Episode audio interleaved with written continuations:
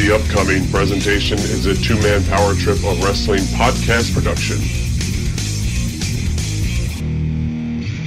And now for something completely different.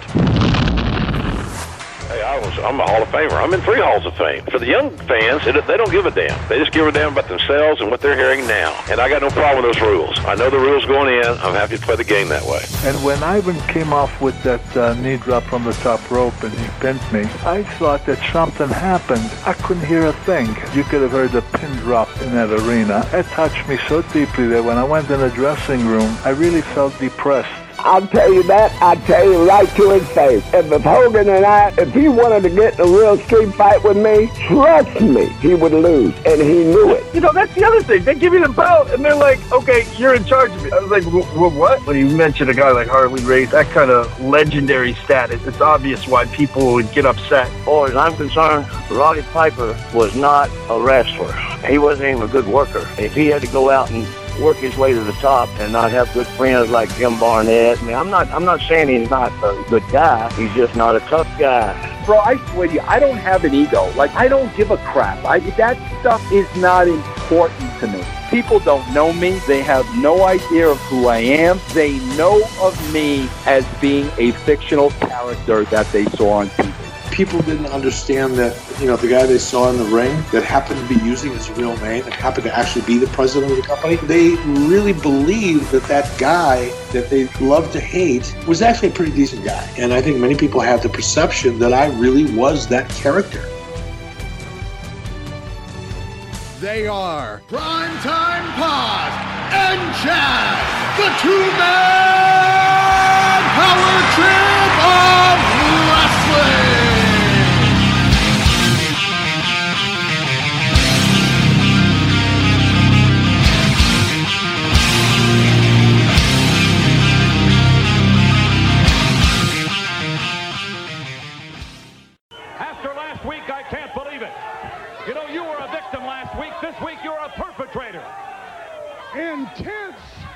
pain is a wonderful thing, Gene Okerlund. Your life flashes before your eyes.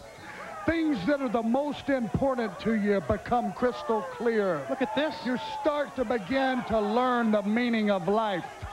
Last week when they stuffed me in that ambulance and I looked across and I saw Flair Sting, Woman, Bagwell, and myself, I realized that we were people brought together, not by philosophy, but by necessity. And I started to think, New World Order, New World Order, where have I heard that? And I remembered in the good book it says when the New World Order is put into place, it signals the beginning of the end of time. Well, WCW is our world. It's where we live and breathe. And if you want to destroy it, Hogan and the Outsiders, you've already made a mistake that jumps off the page. You're going to take a baseball bat to a horseman, finish the job, because there's one rule of gang fighting. See, we are the original gang, and we're the most vicious in all of professional wrestling history. They send one of yours to the hospital, you send one of theirs to the morgue. Hello and welcome to the two man power trip of wrestling. This is your host, JP uh, John Paz, and on today's feature episode, a part of the two man power trip of wrestling's podcasting empire, we have a returning guest. A WWE Hall of Famer, a five time WCW World Tag Team Champion, a four time WCW Television Champion, a former WWE World Tag Team Champion, the Enforcer, Double A, the original Four Horsemen, Arn Anderson, is back and back for the third time, remarkably, on the show. He does not do a lot of interviews, and to get him on for three times is an absolute honor. I know Arn very, very well. He is such a great guy. One of my all time favorites. It's one of those things when they say, don't meet your heroes. Not with Double A. Met him many times. Very friendly guy. Very awesome guy. Just total class, total professionalism. I always thought, and people think I'm crazy, but I always thought he was a better promo than Flair. I just like that style more. Just thought he was more kind of that believable guy. Flair, obviously, unbelievable promo in his own right, but obviously a little crazy. You know, can kind of go off the rails. I love that very serious Arn promo, and then he can get you with the emotion has so many legendary, uh, great promos. Like you just heard one right off the top, which is so good about the NWO, and he's had a million of them. So, and it's pretty amazing to say. I think he's a better promo than Flair when Flair is considered to be one of the greatest promos of all time. Just shows you how great I think Double A is. And of course, today's episode is brought to you by Gimmick Tree, a Gimmick Tree Entertainment. Get with them on 1122 as we are partnering up and doing a virtual signing with Double A himself, Arn Anderson. This will be on 1122, which is Sunday at 12:30 p.m. and it ends at 2:30 so it's going to be a very fun 2 hours of a virtual signing. Like I said, go to Gimmick Tree Entertainment on Facebook and at 12:30 and 11:22 go to their website and go to the Facebook Live part as we will be doing it all through Facebook and Facebook Live and doing this virtual signing, autograph, and virtual meet and greet. It's going to be awesome. So, again, that is Gimmick Tree on Facebook. So, as far as on this episode today, we're going to talk a lot about AEW and kind of what he's doing there and his current role and what he's doing as a coach for Cody Rhodes. Is he a producer? Is he not? What is his role exactly? We'll get into that. We'll talk about Tony Khan. We'll talk about the atmosphere. We'll talk about Brodie Lee, and we'll talk about the Dark Order. But more specifically, though, we'll talk about the Cody versus Brodie Lee match and that awesome dog collar match that they just had. So we'll get into that. That is some great stuff. We'll also, of course, talk a little bit about old school. Who is his favorite four horsemen? Why is it the original? And we'll get into the other ones with Windham, with Luger, even talk a little Pillman and Chris Benoit as well. Gonna kind of run the gamut, talk about a lot of great stuff, all the War Games matches, his great tag team with Larry Zbyszko, known as the Enforcers. Got a little funny story and tidbit from him there. But I mean, man, this is such a great, great interview. I think you're, especially if you're an old school wrestling, you're just absolutely going to love it. He also mentions on 1122 at that virtual signing, he's going to have some surprise memorabilia available for the fans as well. I wanted to make sure I mentioned that because that is going to be cool as hell and I wish uh, you know I was on the other side of the glass and being able to be able to get some of his memorabilia because it is awesome, it is legendary, and it is really really rare and cool stuff. So without any uh, further ado, want to send it on over to the interview. But right before I do that, I just want to mention the other podcast, the part of the two man power trip of wrestling's podcasting empire. You've got University of Dutch with Dutch Mantell, Taskmaster Talks with Kevin Sullivan, Taking You to School with Dr. Tom Pritchard. Talking Tough with Rick Bassman, Trump Mania with Lavi Margolin, Triple Threat Podcast with Shane Douglas, and last certainly not least, Pro Wrestling 101 with Justin Credible. For that and everything else going on in the two man power trip, go to the website tmptempire.com. You could also follow me on Twitter and Instagram at two man power trip for the latest and greatest from the two man power trip. Now, without any further ado, I'm going to send it over to an epic interview with the unbelievably great enforcer, double A, Arn Anderson.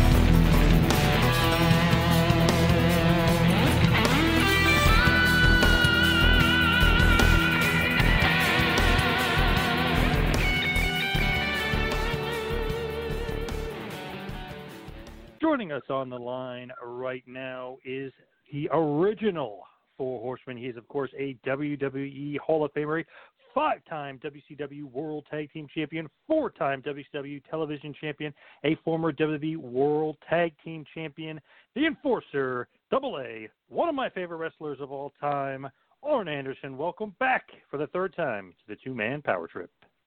Well, thanks for having me, John. It's been it's been too long. I agree. I totally agree. We we got to have you on more often, but you're too busy doing all your other shows, right? With uh, with Connie.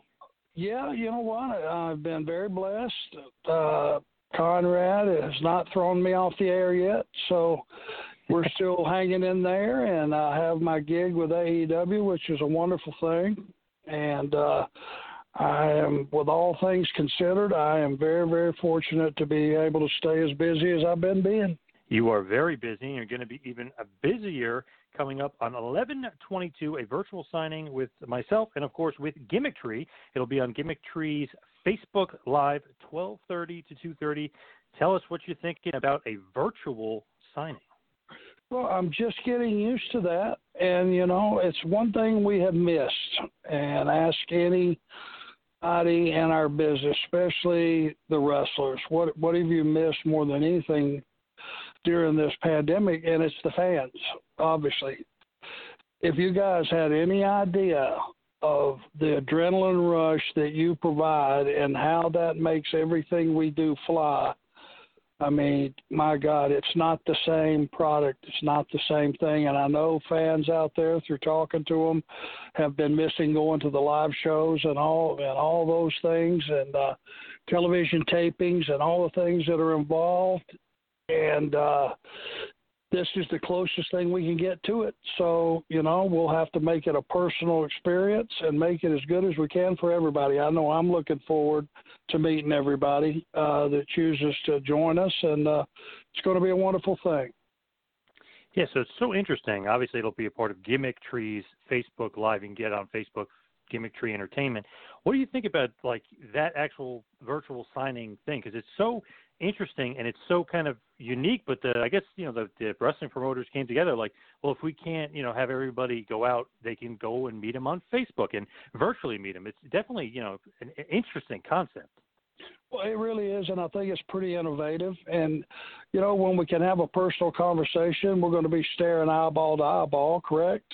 Yes it'll just be over the the internet obviously and it it gives us a chance to you know to meet a lot of people making a lot of new friends and acquaintances and i i think it's the next best thing you can have to be in there in person. And the thing is it's winter time coming up john and i might as well say this here and now you know i'm a nervous wreck about the possibilities of of flu and how the flu ties in with this pandemic and, and you know how the two can work together. So safety is the key. And to me, going into this next season, everybody needs to be as careful as they can possibly be and don't put anybody in any danger if you can help it. And you know, this way we're not we're being safe for everybody. Absolutely. I just think it's so kind of cool that you know somebody in the UK or you know, wherever they may be can meet you virtually, and it's basically you know they're, they get to ask you a question or whatever, but you're they see you signing their item and you get to answer the question, eh, you know, from across the pond or wherever they may be. It's a really cool kind of thing. It, it really is, and it you know it's people that I would never get the opportunity to probably meet otherwise because I don't go over overseas very often anymore. Obviously, hopefully that will change too as as time goes on. But yeah, it, it's it really is. It's a nice concept. And hey, you know, anything's been bugging them, anything they want to ask, anything you want to talk about, doesn't matter. Now, as far as Arn, the podcast with uh, Connie Conrad Thompson, you you just you know you check the charts. It's always kind of at the top of the charts. How do you feel everything's going? You're happy with uh, the podcast? Well, yeah, and I don't know what to expect. John, you could probably tell me. I mean, we just had our one year anniversary. And uh, you know, I don't know what is a respectable amount of of subs, which would be subscriptions. You know, I know this. I know it has held up. It's steadily climbed. I'm doing my best to answer all the questions, especially on the Q and A every other week days that people have because there's always something they've wanted to ask. Also, when we go back and we review these shows, you know, I was there in in a producer capacity, everything with WWE, unless you go back as far as '88 and '89 when I was wrestling there. But you know, a lot of that stuff is very clear in my head, and I can go back for people that were sitting in the audience and they go, "Hey, I was there. This happened. What was that all about?" And you know, I can answer some of those questions that have been lingering for a long, long time. So it's and Conrad is is a, he's an excellent guy to set me up on the questions and make me feel comfortable and and basically there's no rehearsals. It is just we get together, we get on uh, headsets. He asks the questions, and uh, I answer from memory. And it's better for me that way. If I have to think about it too much, that's a dangerous subject. Yeah, that's the really cool thing is kind of you know you've been around the business forever you can get your point of view from a wrestler and from the producer which i think is really cool because i think a lot of people may not even realize what that entails. You know what i mean? Like a, a wwe producer. So when you kind of go behind the scenes and you tell it, it it's great. Is that a really kind of you know one of those roles where it's you get praise never and you get the compl- or, uh, complaints a lot? Is that kind of one of those roles? Being a producer? Mm-hmm. Yeah, it's a tough job. Yes, you know, it, you have all the responsibility of whatever your segment or segments are, uh, and you get you get none of the credit when it goes well. Talent was outstanding, which I'm fine with. If it goes south, it's on the producer. So that's the part I was not so happy about. So it's uh, you know, but let's let's face it, uh, I'm, I don't want to sound like a bitter guy. I don't want to sound like a negative guy. You know, I was with WWE for a long time. I was responsible for being around a lot of uh, their top talent over the last 18, 19 years, you know, and, and helped them grow and watched them grow. And, and one of them was my boss now, being Cody Rhodes. Who'd have thunk it way back when, the first time I worked with him, 2010 or whatever it, it might have been you know, that this guy was going to be one day in the position that he's in. So I've had a I had a wonderful experience through the last 37, 38 years. I can't say anything negative about just being able to be in the business, John. But for me, if I could be wrestling to this day, I would still be doing that because that's what was really my interest. I wanted to be a wrestler since I was about eight years old and it's all I really wanted to be my entire adult life until the injury took it away from me. And thank God I had the producer job to fall back on. Yeah, and it's interesting. Like you said, Cody, you know, starting off, you really kind of first laid eyes on him in, in 2010, 10 years ago in, in the WWE. Now you're his quote unquote coach, and he's one of the EVPs of uh, AEW. What is your Are you a just an on screen? Are you a producer, an agent? Are you both? Nope. I am Cody's coach, and uh, that's it. And it, I am JJ Dillon for Cody, and uh, that's it. That's all my responsibilities are. So I have, you know, of course, I watch the young talent. There's some that if I think they might want, and some of them just flat come up to me and ask, you know, I need some help. What do you think? You know, and if it's people that that genuinely come and ask for something, I will do my dead level best to help them. But I am in no official capacity to uh, produce anything, be a coach, be an agent, none of that. I'm strictly just with Cody. Interesting. You would think that you would be in a producer or senior advisor role or something like that with AEW, given like your knowledge and your experience level. I just kind of find that that's kind of interesting that, that you're not almost. But the reason I'm not probably is is I don't want to be, John. Oh, okay. there you go. No reason that's a negative on talent, company, anything. It is the greatest company I've ever worked for, and that comes from the top. Tony Khan treating you like a human being and making everyone that works for him's life better. When I've seen that through this pandemic, the way he handled it, the way he handled his talent, what he did for people, what he did for people's families. But when I was asked to come aboard, I had just pretty much was burnout You know, and you and I have talked. Mm-hmm. You know, Yep. It's not something that that I ever hammered or or let just sit on the fore, forefront. But you know, the last five or five years or so were really tough, and it's tough on the travel. It's tough on the responsibility. It's there's a lot of areas. It was a very difficult job. I want to spend the last couple three years, whatever it is I have left, five years tops, who knows, depending on if I can stay healthy or not. And I just want to enjoy the business from a limited talent perspective, where I have no responsibility except coach's corner and being in the corner for Cody during his matches. And it's just I'm just talent and that's all it is. And man, it just makes for a wonderful life. And and that's all the ambition that I have, to be honest with you. Man, if I was some of those guys, I know FTR probably uh, talks your ear off, but and Cody obviously does too. Uh, if I was those guys, I'd be all over you, like, hey, what should I do here? What should I do there? Am I doing doing this right? Especially a lot of the heels. I mean, I would be uh, asking you a million and one questions. Well, off the record and off the payroll, and just because I am so flattered that those guys have patterned their careers after Tully and, my, and myself. We were the template for everything they do. They're just more athletic and and they're just a lot better than we were. Uh, but everything they do is is an idea stemming from something they saw us do. Those guys get special treatment from me because they deserve it, and that's guys that I help if they ask, and that's pretty much every week. And we sit down and we talk through things, and and I do have more experience than they do, but those guys are sharp as a tack. And let me tell you, they watch every piece of film there is. They go back and watch every match that, that's available. They watch every promo. They think about everything they do. They sit down, and they are truly a team. And uh, they're going to make the company, in my mind, better. They're going to make every team that they face the next morning will be better for having wrestled those guys.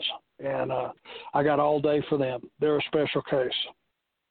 Now, yourself and Tully Blanchard, Arn and Tully, the Brainbusters, the Four Horsemen, arguably the greatest tag team of all time. You're saying FTR is actually better than you guys? Is that a crazy comment? But to me, maybe. But you're saying they're better. I think that they're more athletic and they're able to physically do more things than we were ever able to do. And that's just strictly from wrestling moves and just athletically. They're just a lot better. You know, the evolution of of athletes each decade that passes by, I think they get bigger, they get stronger, they get more athletic. Those guys can just, you know, they can just do more things. Now, do I think they were uh, more vicious, more nasty, more cunning? Could they do a better promo? Than we did, that's always going to be up for, uh, you know, for whatever your opinion may be on the matter. But I think athletically, those guys are just, man, they're just two workhorses. And uh, I mean that more than anything. I think we were two separate animals. You know, Tully and I put as much thought into our product as these guys do as well. But it's been a long time since I've seen anybody put as much time into the product, and they, being the product, as these two guys do. What are your thoughts on Tully managing them? Because that is an awesome kind of uh, rebirth of Tully Blanchard, one of the greatest heels of all time. Obviously, your former tag partner, your former four horseman. What do you think about the combination of Tully with FTR? They couldn't. Be, they couldn't have anybody better it's another version of what my opinion would be. And I you know I'm not privy to their private conversations. You know I'm very very happy that Tully got that position because he will be able to add some things that they never thought about. Even with Tully missing the 20 year gap or 25 year gap probably more like it that he was out of the business.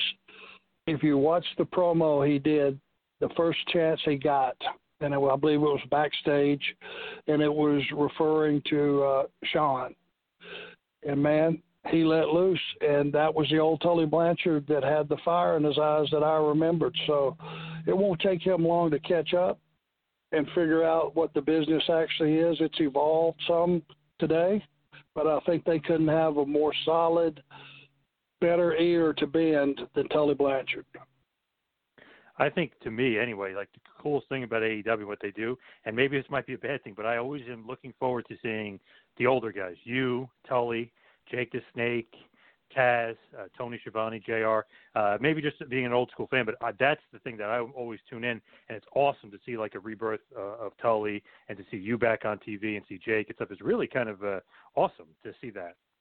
Well, that's your era. That's that's what you enjoyed when you were a kid. I would imagine, right? Yeah, oh yeah, big time. Well, I mean, we always you never forget the things that are in your childhood and the things you grew up on, and you know they kind of stay with you throughout your adult life. When I sat across that table from Jake Roberts and we had our we had our angle, I had never been in the ring with him in all these years. Can you believe that? Wow, never even thought about it. That's kind of surprising. Yeah. Yeah, our paths have never crossed. We were never involved. He was a, a heel. I was a heel. It was one of those things that you never did cross into someone else's waters. It was just one of those deals.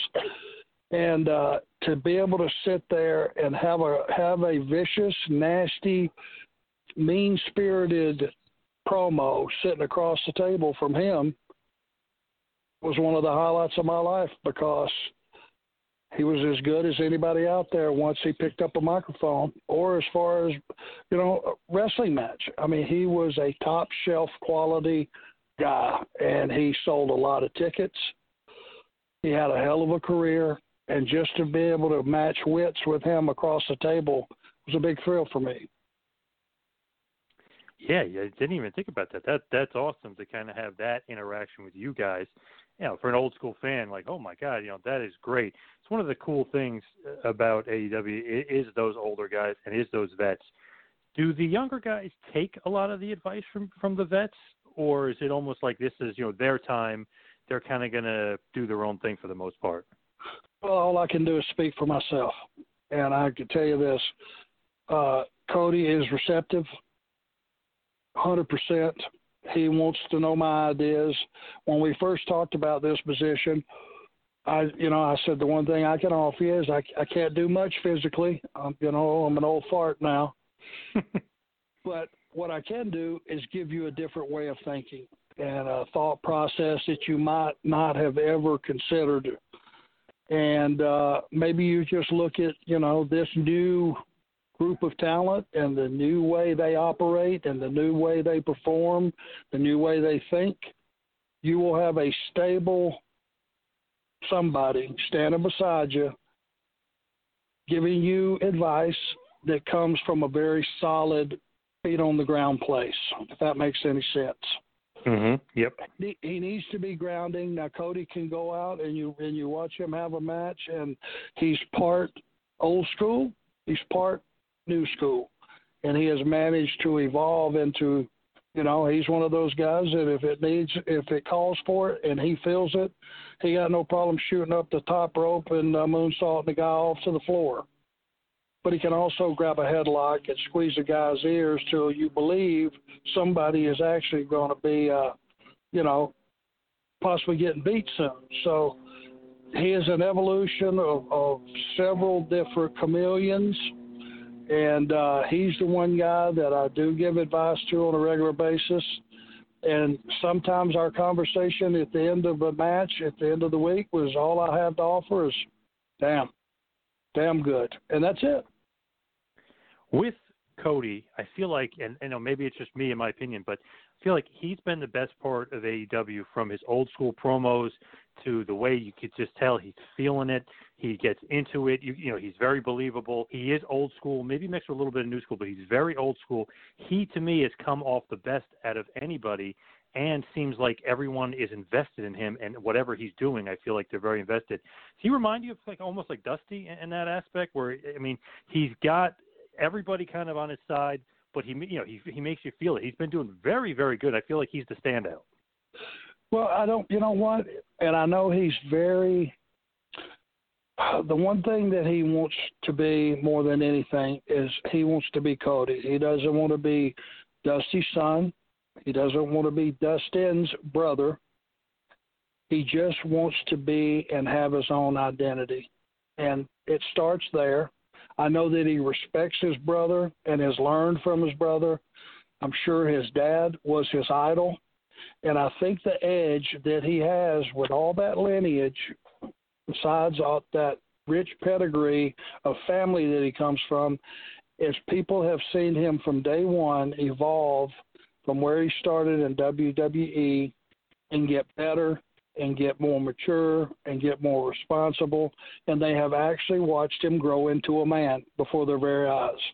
And now he is a man and he's in a position to give old school wrestling fans what they've been clamoring for for the last 18, 20 years, which is wrestling show.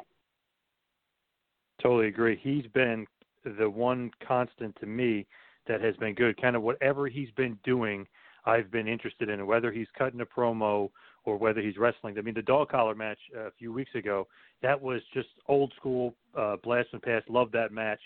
Um, it was the blood and guts as well was a big part of it. But Brodie Lee and him, I feel like they really, you know, knocked it out of the park. It was a great match. Brodie Lee's a tremendous performer. I've been saying that for years. You know, nobody listened, uh, and all you had to see it if anybody knows, you know, if anybody's a talent or, or, or even yourself, John, that's been around quite a few wrestling matches, if you had any idea how hard that match was just to pull off and keep you plugged in, beside the fact of how physically tough it was, you know, it's, it's uh, hard on the body, hitting each other in the face with with a logging chain, you know, will mess your whole afternoon up.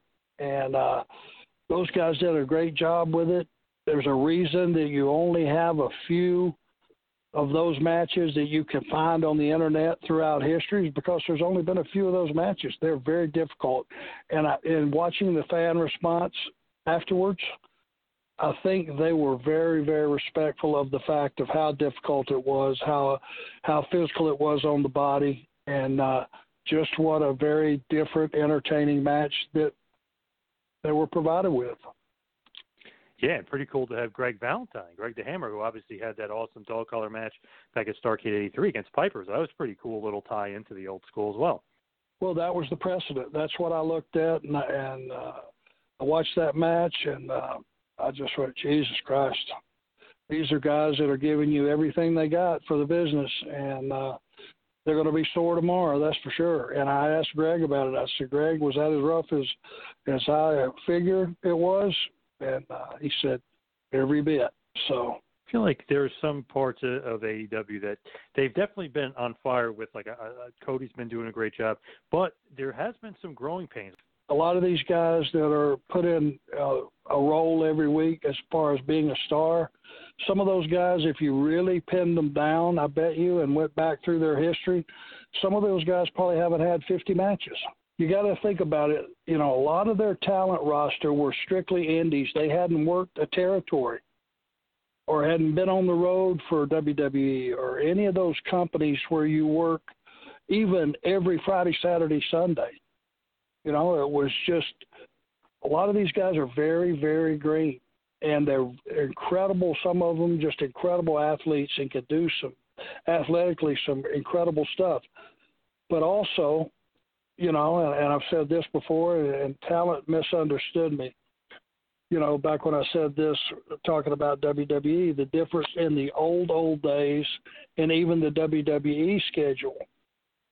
When you wrestle 335 days a year and you wrestle every single day in a different town in front of a different audience, number one, your body gets in shape, you get in ring shape, your body almost gets calloused to the beating of every single night. And when you wrestle that many days, even with the schedule that WWE had, but sometimes you would have, you know, three or four days on and then three days off. Believe it or not, in three days, your body starts to soften back up again. And that's where these guys only wrestling a time or two a week, which I'm very thankful for because that means I'm only working a day or two a week. But their body never gets into what you would really call 100% grade A ring shape because they just don't wrestle enough. And I think you have guys that have a lot of talent and a lot of uh, things going their way to where all they need are reps. Reps are the key in this business.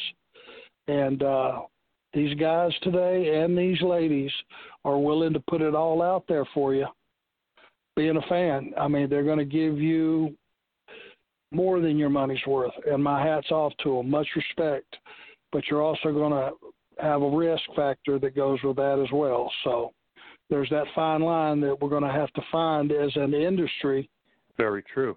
Now, a couple of weeks ago, I was talking to the one and only J.J. Dillon, and he said the greatest four horseman of all time, everything considered, is Arn Anderson. Very interesting. I thought he might go Flair, but he said it was you. Double A is the greatest. What are your thoughts on, like you kind of mentioned before, playing that J.J. Dillon role? I mean, that's got to be different. Are you, are you taking anything from J.J. putting it into the role? Um, I'm as different from JJ as a man could be, and I use that as a as a you know uh, when I say I've got the JJ role, it's meant for nothing but respect. Just being the trusted guy that Cody goes to, and when he, I tell him something, he doesn't give me that look in the headlights like, "Are you sure about that?" He takes it on face value.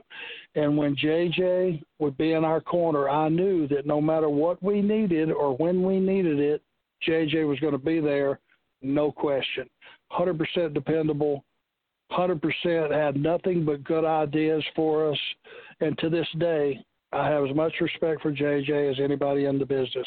Now, for me to be you know, compared or said that that I was the the greatest horseman ever. I certainly don't know about that. I know Rick will always be remembered as as the the number one guy in the crew, but that's fine. We all had our position.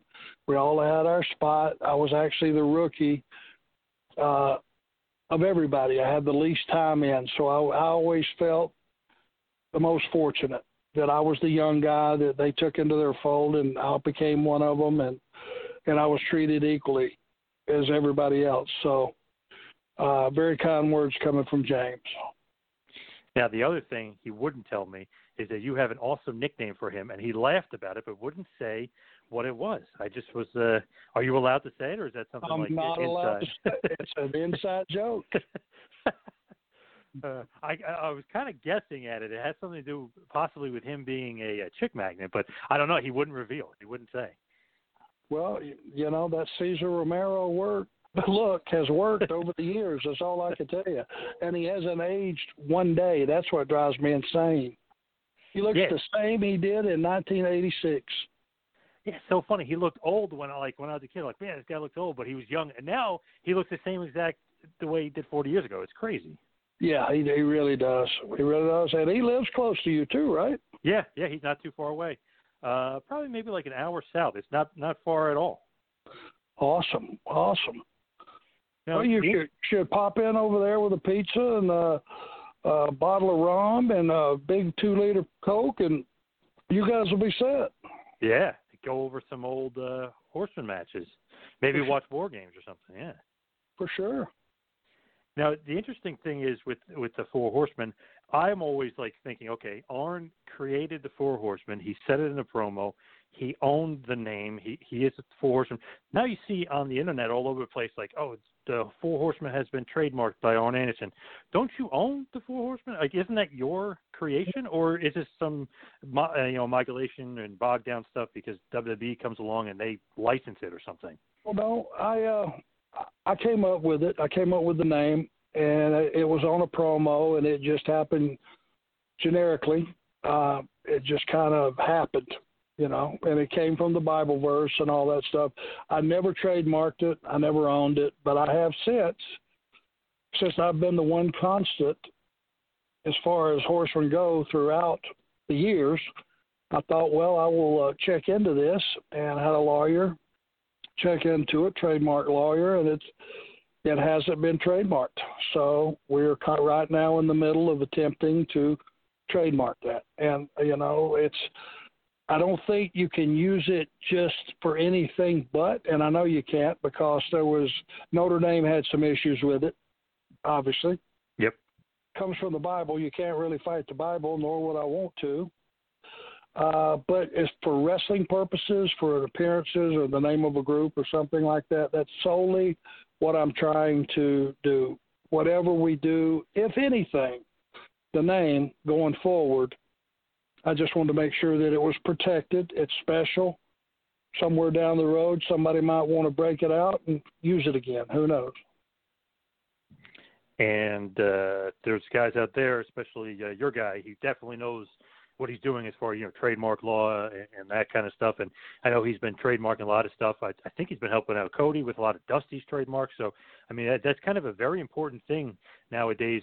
So people not steal your your your you know creations or anything, but like you know you got to own what's yours or you got to keep what's yours.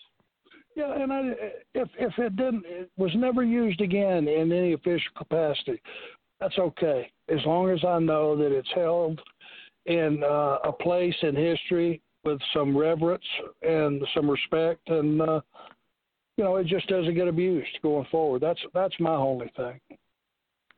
Favorite uh, Four Horsemen? Is it the original you, Ole, Tully, Rick, and, and JJ, or maybe uh, Barry? Throw in there Barry, or or is it the original's always the favorite? No, the the you cannot top the original, and I've always said this. However, you know, and it was great. It was absolutely special. It was awesome. However, with Barry, when he stepped into that position and took it from Lex, as far as a performance goes, Barry Windham was a top shelf performer. And if you're an audience member and you're watching the matches that involve Barry as a horseman, I think as far as quality goes, you have to say that group was the best man, the NWA JCP had so much talent, but even I even love Luger in the group. I mean, it, it's kind of like a uh, like an oversight because obviously Ole in the original is awesome, and then uh, Barry was so damn good. It was like the four best workers in the business run a team together. But I think people overlook Luger, young at that point, but he was in the perfect position to be advanced, being with you guys and learning a lot. Well, I mean, Lex had a body like nobody else. He was the best looking guy in the business, and he was put in that position to be like the hood ornament for the horseman. And we taught him a lot. And Lex was receptive. He did his best to learn. You know, I just think Lex, his destiny in the industry was more as a single, more out on his own, doing his own thing. We were a group, and uh, we had goals that uh, didn't necessarily fit Lex's goals as far as the way he saw his future career. So worked out fine for everybody. Uh, and Barry was a great addition. To me, I don't know why, but I always loved, and it was such a short-lived four horsemen. But you, Flair, Pillman, and Chris Benoit, I always loved that horseman. I felt if you guys had a longer run, it would have been down in history as one of the best. But that is such a great horseman that all, often gets overlooked. I think. Well, you just got to understand, John. It had been watered down to the point then that it could never be revived to what it once was. Uh, once Tully Blanchard and myself went to WWF, never whatever you had after that was never going to be what it once was. The day we walked out the door, it changed the dynamic forever, and uh, it was never the same.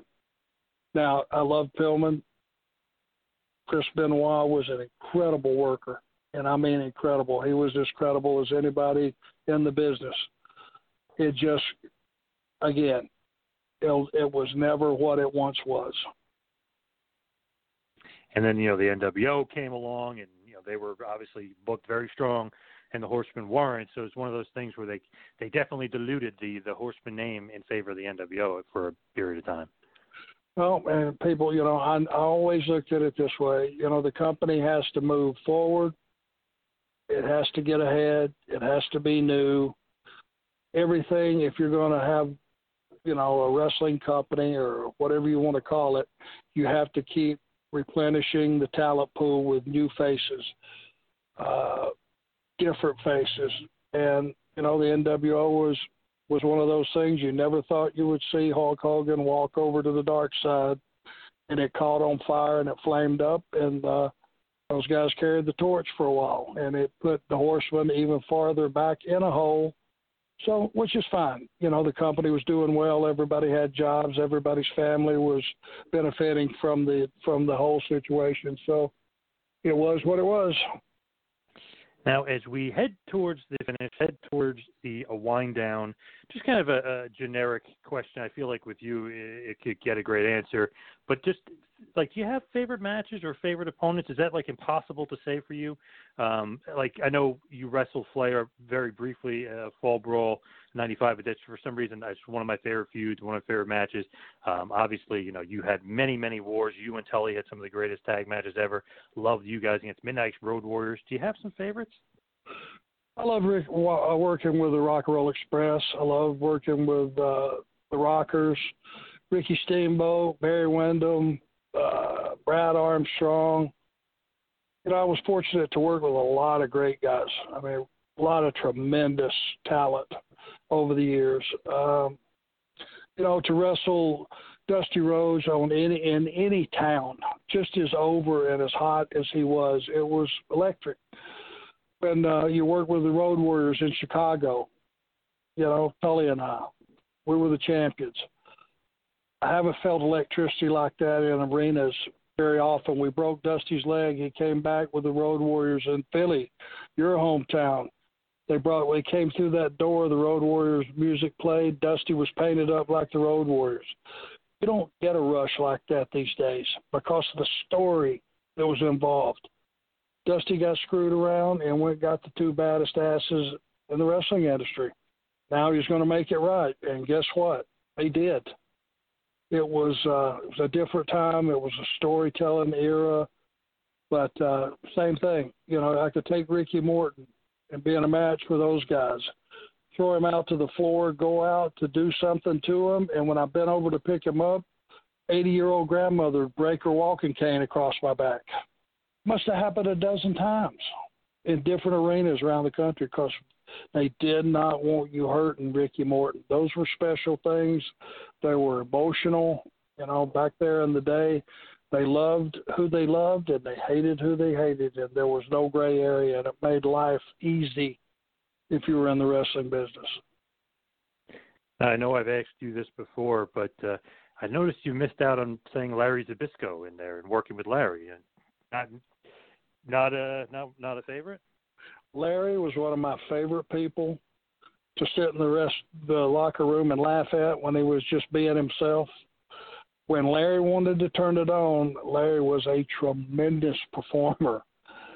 However, as Larry got a little longer in the tooth, he would just as soon stand on the apron and work the apron. And I would say, Larry, will you get in here and do something? Oh, Arn, I'm getting hate. I said, they're chanting Larry sucks. Larry, I, said, Larry, they mean it. and the heat you're getting is with me. Get in here and do something. Which is our inside joke. But yep, I love yep. I love Larry. You know, we actually we had some some shiny moments and and I enjoyed being partners with Larry. He was great guy, funny, all those things.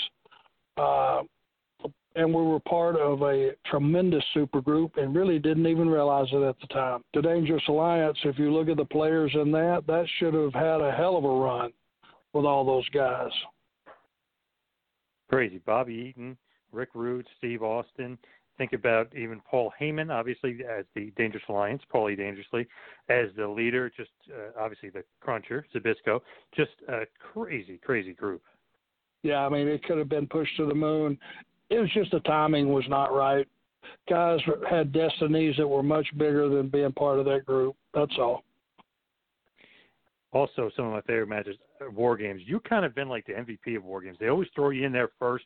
You always have to wrestle the whole match. But you know, obviously, the original War Games. If you go back to '87, uh, '91 is such an awesome War Games. '92, uh, Dangerous Alliance against uh, Sting Squadron is such an awesome War Games. Just always thought you were kind of like the MVP of those matches, but they always put you in there the longest. That's okay. How about you know, if I was regarded as a guy they could trust to start the thing off properly every single time and be the workhorse, if that's my claim to fame, being the blue collar guy, that I'm good with that.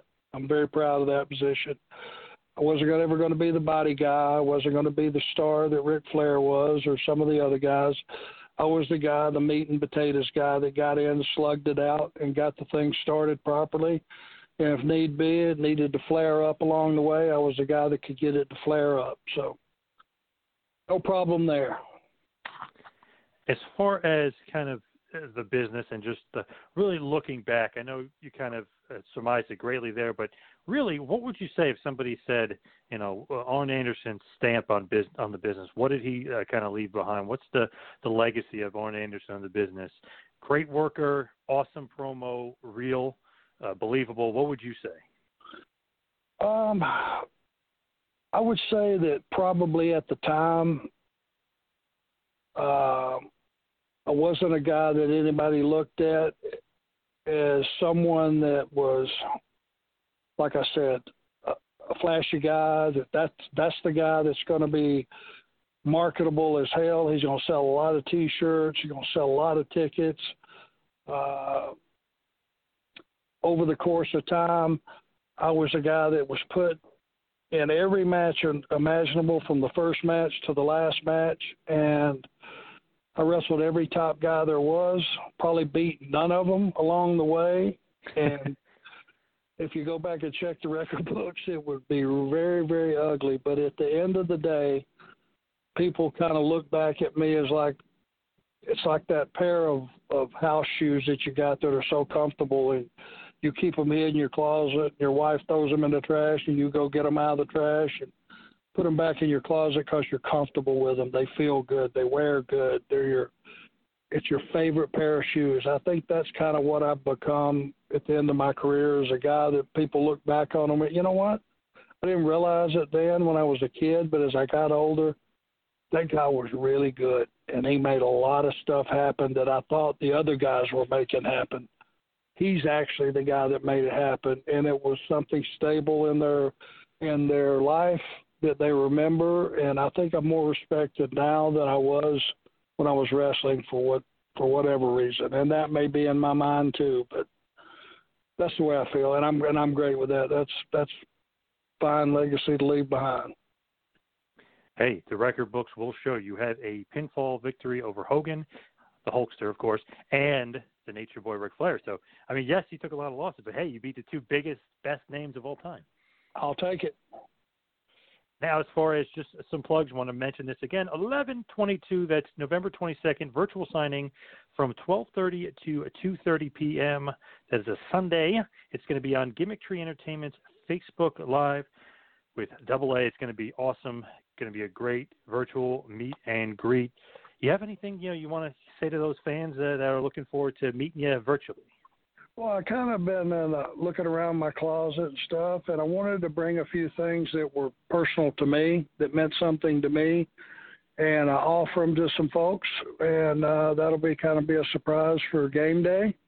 But there will be some, uh, maybe a few good goodies that might, you know, make somebody's afternoon, maybe make you smile a little bit. We'll see. Okay. That is awesome. And of course, you could follow Arn and uh, everything he's got going on on Twitter at Arn Show, and then of course Instagram at Arn Show Pod. Arn, you got any other plugs you want to uh, throw out there? Yeah, guys, watch AEW on Wednesday night. We're kicking ass, and hey, we're just getting started. So please follow us, support us, watch what you want to watch as far as wrestling shows. That's entirely up to you, but at least give us a chance. We'll make you glad you did. All right, Double A, awesome stuff from the greatest four horsemen of all time, Double A Arn Anderson. Arn, thank you so much for all the time. John, you're the man. I look forward to seeing you soon. Thank you, Double A. Appreciate it. Always a pleasure, John. Thank you, sir. Okay, thanks a lot. Thanks for listening to the two man power trip of wrestling. What the world is downloading.